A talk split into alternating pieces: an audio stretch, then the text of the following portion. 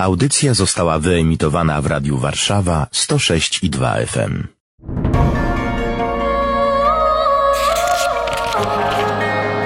Księga. Księga. Księga. Niedzielne czytania biblijne rozważają ksiądz Łukasz Turek i Paweł Kęska. Niech będzie pochwalony Jezus Chrystus. Na wieki wieków amen. Świętą Księgę dla Państwa otwierają Ksiądz Łukasz Turek. i Paweł Kęska. Witamy Państwa jak zawsze w niedzielę e, przy stole Słowa Bożego. Dziś będzie o mądrości. Tak, czym my się w życiu kierujemy? Jaką mądrością się kierujemy? Jaką logiką? Czy logiką swoją własną, logiką tego świata?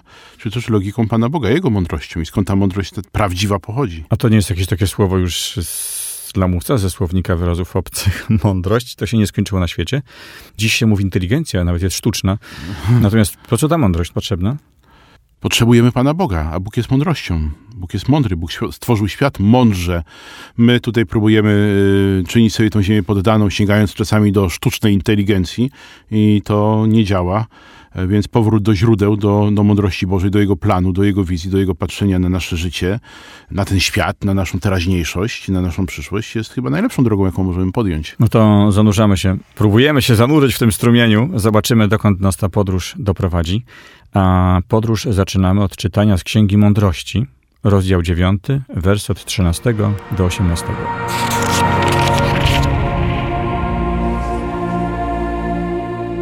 Któż z ludzi rozezna zamysł Boży, albo któż pojmie wolę Pana?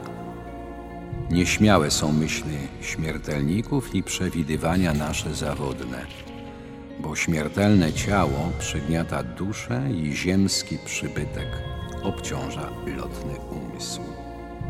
Mozolnie odkrywamy rzeczy tej ziemi, z trudem znajdujemy, co mamy pod ręką, a któż wyśledzi to, co jest na niebie? Któż poznał Twój zamysł, gdybyś nie dał mądrości, nie zesłał z wysoka świętego ducha swego? I tak ścieżki mieszkańców ziemi stały się proste, a ludzie poznali, co Tobie przyjemne, a wybawiła ich mądrość.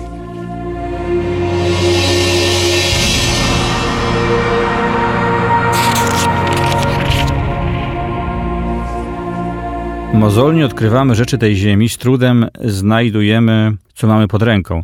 No nie wiem, czy tak źle jest, ponieważ kiedy już e, udało się wymyśleć baterię słoneczną, polecieć na Księżyc e, i parę innych rzeczy zrobić, to być może dokądś nas to prowadzi. Nie wiem, czy akurat do zbawienia. No właśnie, bo my sobie tą ziemię czynimy poddaną i rzeczywiście rozwój technologiczny, cywilizacyjny jest coraz bardziej widoczny na każdym kroku. I co z tego? Kiedy okazuje się, że nasze człowieczeństwo za tym nie nadąża, nasza ludzka natura za tym nie nadąża, nasze relacje się gubią z ludźmi, jesteśmy tak do przodu w dziedzinie komunikacji, a nie potrafimy ze sobą nawzajem porozmawiać, nie potrafimy siebie nawzajem słuchać. W związku z powyższym wydaje się, że chociaż odkrywamy rzeczy tej ziemi być może coraz mniej mozolnie, to zapominamy zupełnie o tym, co jest celem naszego życia, do czego to wszystko ma prowadzić, jaki jest cel czynienia sobie tej ziemi poddaną, czyli panowania na tej ziemi, jaki jest cel.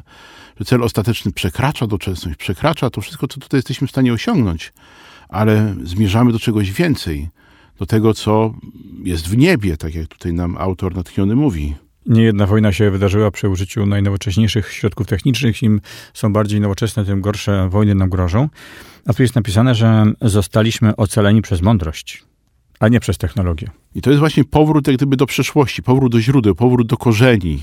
Nie tyle korzeni cywilizacyjnych, prawda, naszych, czyli nie musimy wracać do, do wynajdowania ognia, prawda, czy sobie zrobienia pierwszego koła, ale wrócić do tego Bożego zamysłu, do Bożego planu, na nasze życie, do Bożej koncepcji, bo Bóg nas stworzył na swój obraz i podobieństwo i chciał i chce tego nadal i będzie chciał tego na wieki, żebyśmy popatrzyli na ten świat Jego oczami, na siebie, żebyśmy popatrzyli Jego oczami, żebyśmy sobie ciągle przypominali, uświadamiali, jak wielką godnością się cieszymy w oczach Pana Boga i żebyśmy sami siebie nie poniżali przez to takie czołganie się, prawda, tej po tej płaskiej przestrzeni naszego życia doczesnego, yy, chociaż wydawałaby się nam ona przyjemna, atrakcyjna, może nawet coraz łatwiejsza, ale właśnie nie zostaliśmy stworzeni do tego, żeby być takimi płaszczakami. Zostaliśmy stworzeni do tego, żeby budować relacje y, z tym, który jest największy, najwyższy, najwspanialszy. Właśnie tu jest tak napisane uroczo i mądrze, bo śmiertelne ciało przygniata duszę. Znak ksiądz ten stan? Doświadczał go nawet w tym momencie. Ja go też doświadczam często. To jest stan, y, który jest częścią naszego życia i nie musimy się tego wstydzić. Nie ma się sensu też tego wypierać. Ale to jest też miejsce, w którym Pan Bóg chce udzielić swojej łaski. Z trudem znajdujemy, co mamy pod ręką. Ludzie żyjący w rodzinach nieraz tęsknią za miłością na przykład. Tęsknią za zdrowiem, tęsknią za prawdą, tęsknią za, no właśnie, za miłością, czyli za relacją. Naprawdę mądrością jest zobaczyć, że wszystko to, za czym my dzisiaj tęsknimy, czego nam brak, to już zostało wymyślone przez Pana Boga, to już zostało nam zaoferowane, to wszystko jest już w zasięgu naszej ręki. Tylko trzeba to zobaczyć. I dlatego właśnie w tym czytaniu tutaj nam y, autor redakcyjny mówi, że ta inicjatywa Boga jest kluczowa, jest ważna. To On musi dać Ducha Świętego swego, zesłać Go z wysoka, y, dać nam Ducha mądrości, byśmy poznali, jak to możemy y, w Nowym Testamencie już przeczytać, prawda?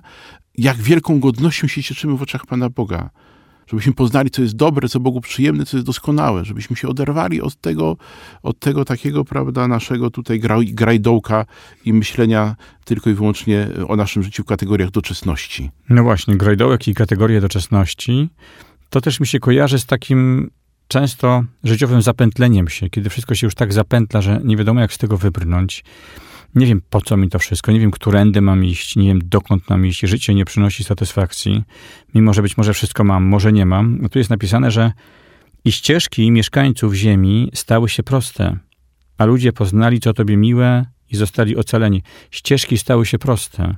Jak ktoś kiedyś powiedział, że na krzywych ścieżkach naszego życia Bóg pisze prosto ktoś ma ten wzór na nasze życie. On został na samym początku zaplanowany, jest w Bogu. Bóg jest tym wzorem, sam Bóg. Stworzeni na obraz i podobieństwo Boże. I Bóg robi wszystko, żeby nam tutaj na ziemi przez całe nasze życie przywracać ten obraz i podobieństwo. I zaprasza nas do tego, żeby nasze życie stało się tą drogą do Pana Boga, drogą z Nim przez życie żeby to był ten moment podążania ścieżkami mądrości. Ta końcówka tego dzisiejszego pierwszego czytania, no to jest jakaś eschatologia. Tak, no bo my tutaj na razie nie widzimy jeszcze ocalenia przez mądrość. Być może nie widzimy tego, że, że, żeby te nasze ścieżki stawały się proste. Myślę, że wielu ludzi tego doświadcza, ale jako, jako wszyscy, jako to stworzenie, jako ta, ta, ta rzeczywistość, prawda, która jest cały czas w drodze, no, no jesteśmy jeszcze przed osiągnięciem tego celu. Natomiast w wymiarze indywidualnym mojej relacji z Panem Bogiem, kiedy sobie uświadamiam, że ja Jego mądrości potrzebuję, że potrzebuję Jego Ducha Świętego, że potrzebuję Jego darów i przyjmuję do siebie to wszystko i w siebie to wszystko, co On mi daje, co nieustannie na mnie spływa, bo to tak nie jest tak, że ja muszę prosić i Pan Bóg wtedy wyleje. Nie, no Bóg cały czas wylewa, Bóg cały czas daje mądrość, Bóg cały czas jest. Kiedy ja sobie to uświadamiam i otwieram się, zaczynam tym żyć, to wtedy w swoim życiu bardzo mocno zaczynam doświadczać tej, tego prostowania ścieżek, rozpoznawania Pana Boga, Jego pomysłu na moje życie, Jego natchnień, Jego inicjatywy, Jego obecności, prawda? I czuję się rzeczywiście ocalony w wielu, wielu przypadkach. Czyli kiedy wszystko się poplątało, to wyluzuj i idź za mną, mógłby powiedzieć Jezus. Tak, taki może troszeczkę młodzieżowym językiem, chociaż może tej młodzieży naszego pokolenia teraz inaczej jakoś mówią, tylko nie, wiem jak. Ale ważne jest to, żebyśmy zrozumieli, że tą moją drogą do wyjścia z sytuacji, w której jestem, niekomfortowej sytuacji, sytuacji człowieka, prawda, jego myśli są nieśmiałe, przewidywania zawodne, y, a dusza moja jest przygnieciona, prawda, i rozum również przez moją cielesność osłabł. Poplątało się. Tak, to drogą jest Jezus. I On chce mnie uwolnić i, i, i wyprostować ścieżki. Za chwilę przeczytamy fragment z listu świętego Pawła Apostoła do Filemona.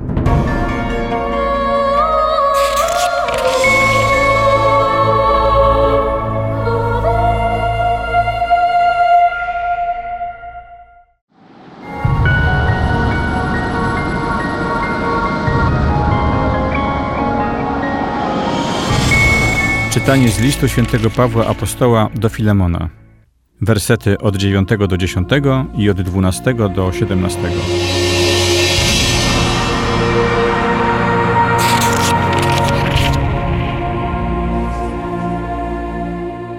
Najdroższy. Jako stary Paweł, a teraz jeszcze więzień Chrystusa Jezusa, proszę Cię za moim dzieckiem, za tym, którego zrodziłem w kajdanach, za Onezymem. Jego Ci odsyłam. Ty zaś, Jego to jest serce moje. Przyjmij do domu. Zamierzałem go trzymać przy sobie, aby zamiast Ciebie oddawał mi usługi w kajdanach noszonych dla Ewangelii.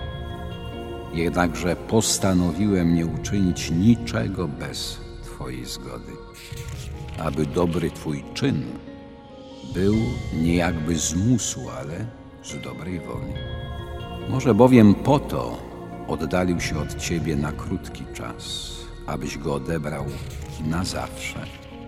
Już nie jako niewolnika, lecz więcej niż niewolnika, jako brata umiłowanego. Takim jest on zwłaszcza dla mnie, ileż bardziej dla Ciebie zarówno w doczesności, jak w Panu. Jeśli więc się poczuwasz do łączności ze mną, przyjmij go jak mnie.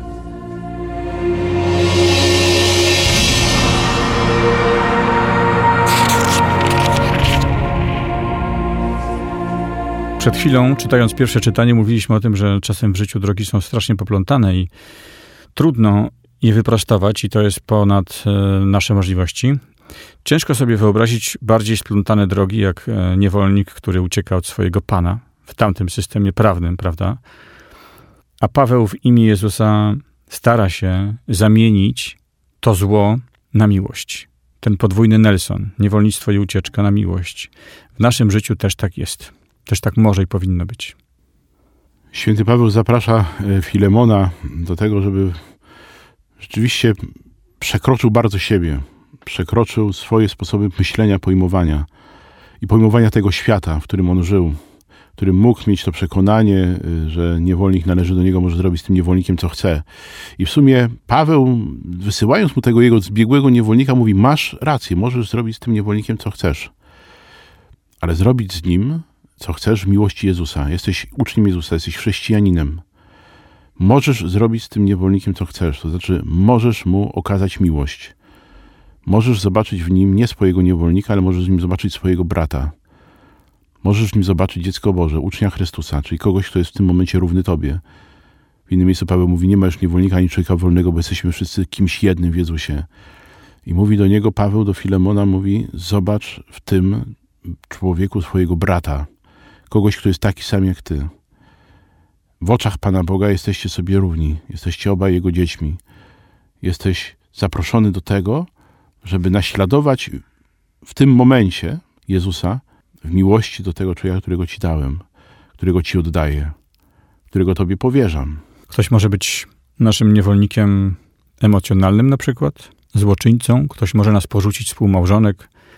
E, są dziesiątki takich sytuacji. I teraz możemy postąpić na dwa sposoby. Według ducha tego świata i według nowego ducha i nowego prawa. To jest nasz wybór. I Pan Bóg dając nam ten wybór, jako swoim uczniom, jako chrześcijanom, pokazuje, że jesteśmy zaproszeni do tego, żeby łamać logikę tego świata. I łamać też tym schematy myślenia tego świata. We wszystkim tym, w co w codzienności przeżywamy. Sposobie prawda, pracy, budowania relacji w pracy y, z przełożonym, z współpracownikami, z podwładnymi, budowaniu relacji w rodzinie, małżeńskich relacji, relacji rodzicielskich albo dzieci z rodzicami. Prawda? Na każdej płaszczyźnie jesteśmy zachęcani do świata, żeby w taki, a nie inny sposób reagować.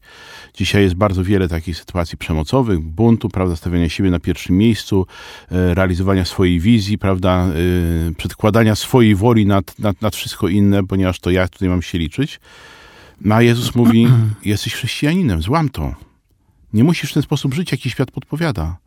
Możesz być inny, możesz płynąć pod prąd tego świata.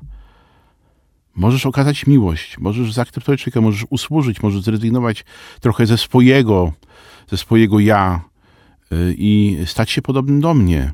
W tym wszystkim dramatyczna jest postać Onezyma, bo być może automatycznie patrzymy na to ze strony Filemona, ale przecież tu idzie o wolność. Paweł nie mógł mu rozkazać.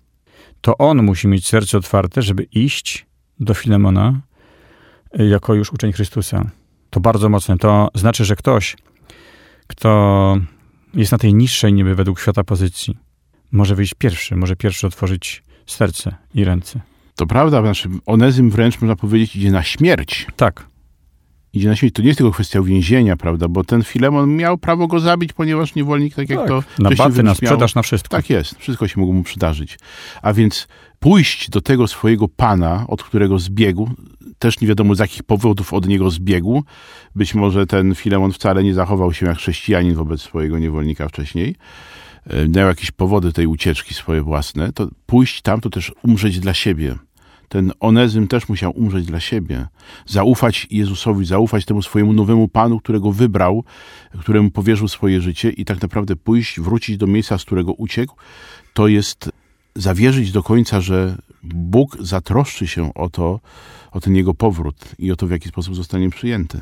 To już nawet nie jest pójście w poprzek logice tego świata, to jest coś jeszcze więcej. To jest jakaś wyższa mądrość. Ale niewątpliwie temu towarzyszy łaska Boża. To no, pójście pod prąd, tak? To jest pójście pod prąd, nie tyle w poprzek, ile pod prąd, czyli dokładnie o 180 stopni. Odwracam się i idę, idę, idę pod prąd. Wielkiej łaski trzeba, żeby to się mogło dokonać. To nie, musi się, to nie może się dokonać moją własną mocą. To jest dar Pana Boga.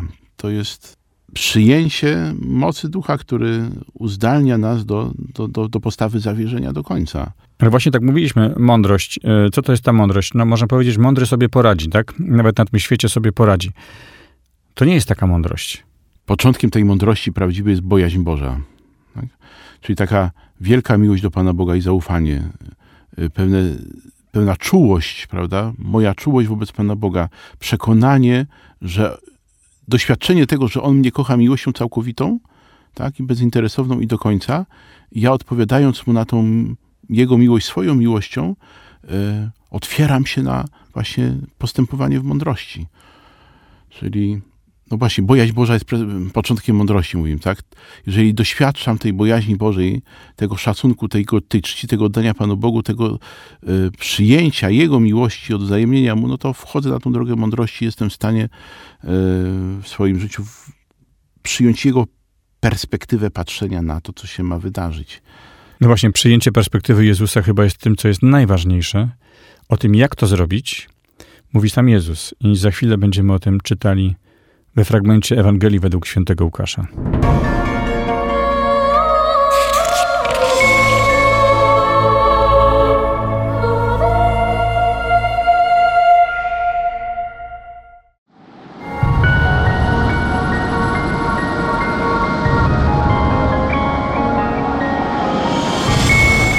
Słowa Ewangelii według świętego Łukasza. Rozdział 14, wersy od 25 do 33.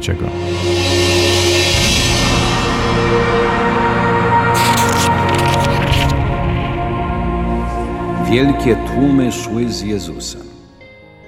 On zwrócił się i rzekł do nich: Jeśli kto przychodzi do mnie, a nie ma w nienawiści swego ojca i matki, żony i dzieci, braci i sióstr, nadto i siebie samego, nie może być moim uczniem. Kto nie nosi swego krzyża, a idzie za mną, ten nie może być moim uczniem.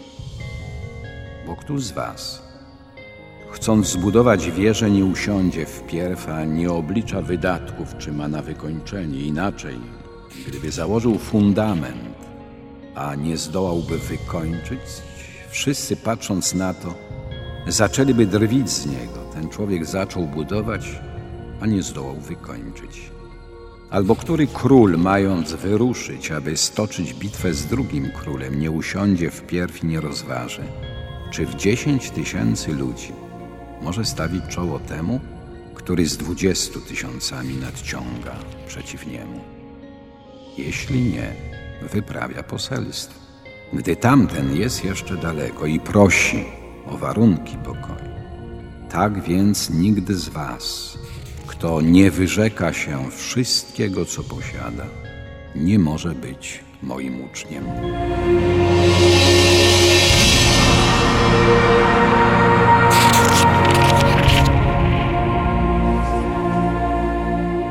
Mówimy o tym, że logika Pana Boga nie jest logiką tego świata i doskonale to widać w tym czytaniu, kiedy Jezus odwraca się i mówi do podążających za Nim tłumów.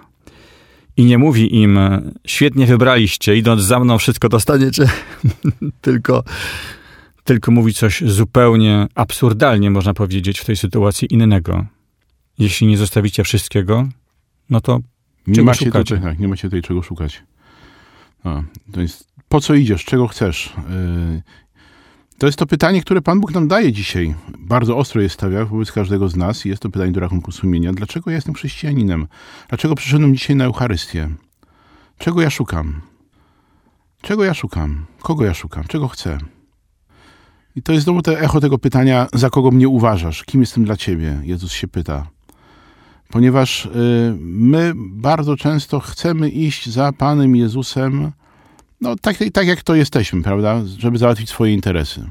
Żeby osiągnąć to, co żeśmy sobie tam zamierzyli, założyli.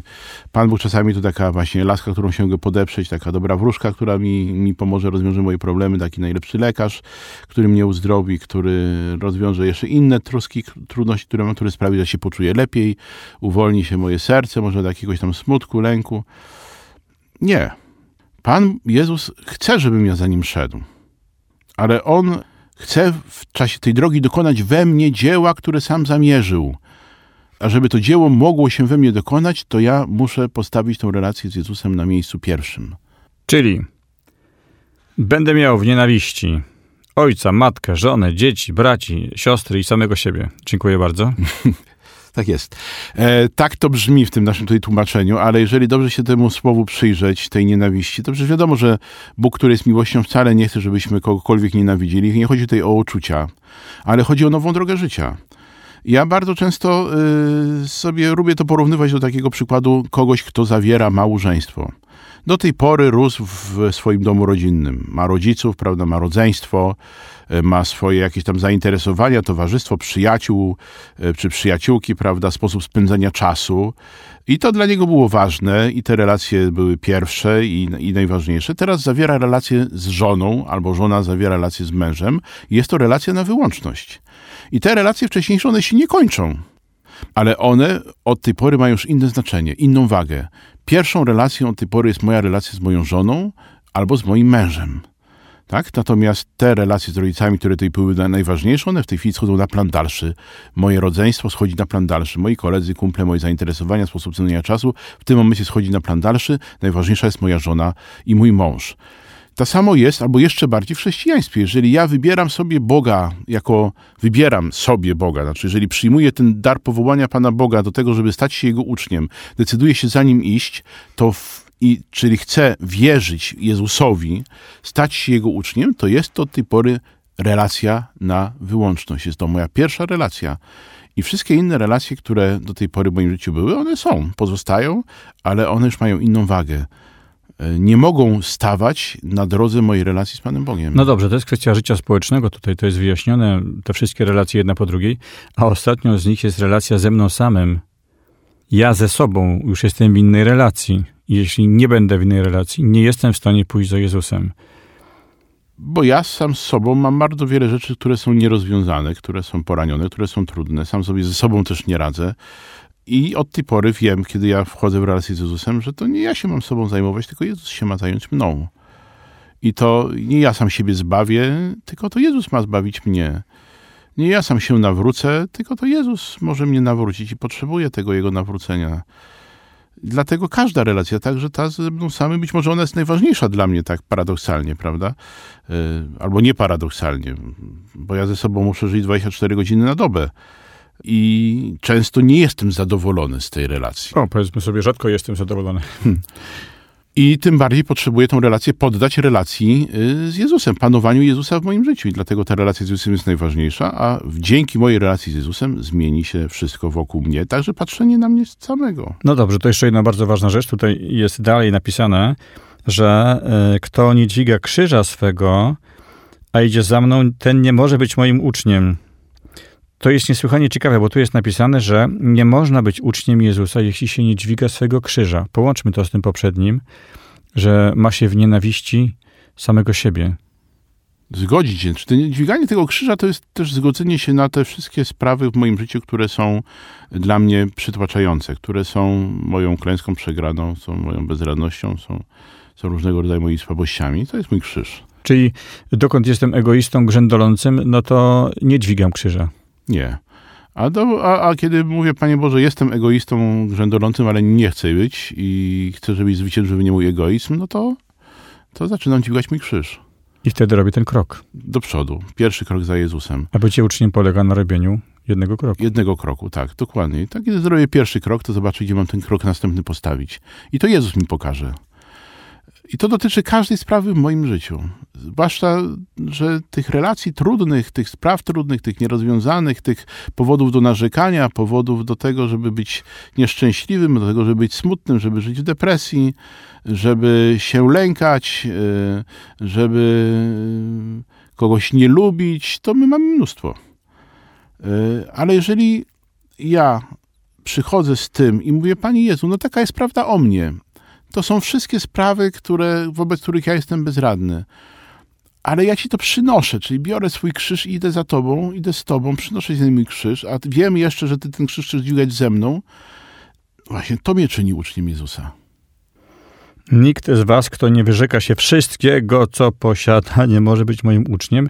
Jeżeli idzie sprawa o wieczność, to cóż ja tam na Boga mogę ze sobą do tego plecaka naładować? To wszystko dziś po drodze wytracę, więc po co, po co o tym myśleć? Trzeba iść.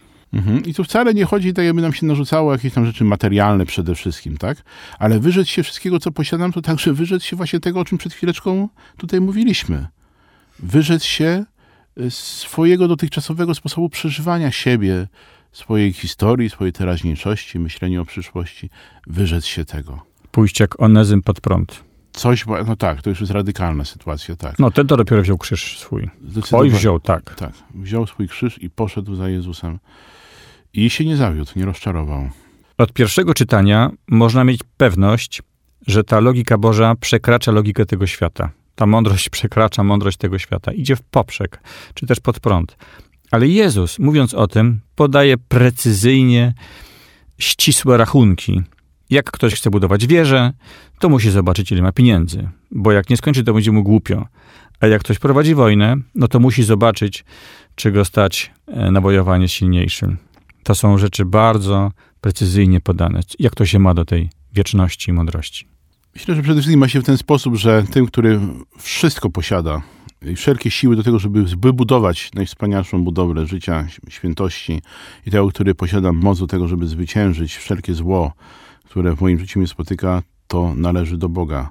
Więc jeżeli ja będę obliczał moje życie, yy, odwołując się do Boga i yy, od Niego czerpiąc yy, wszystko to, czego potrzebuję, żeby wybudować to, co jest najwspanialsze i Bożą budowlą i zwyciężyć to, co jest złe, to zawsze wygram.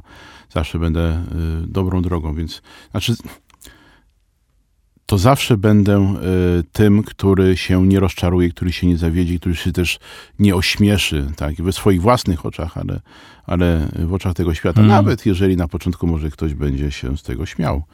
Przychodzi mi do głowy też takie porównanie. Różne są w życiu bitwy, ale mm, życie człowieka mm, wiąże się też ze strachem przed śmiercią i z jakimś pragnieniem nieśmiertelności. Po ludzku tej wojny nie wygramy. Nikt nie jest w stanie sprawić poza Bogiem, że przejdziemy na drugą stronę.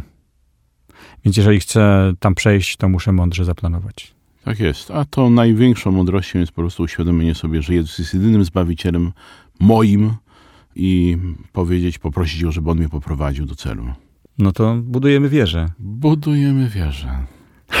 Jak w piosence. Jak w tak. piosence. Wybudujemy wieżę. Byleby z Panem Bogiem. Za uwagę dziękuję Państwu. Ksiądz Łukasz Turek i Paweł Kęska. Księga.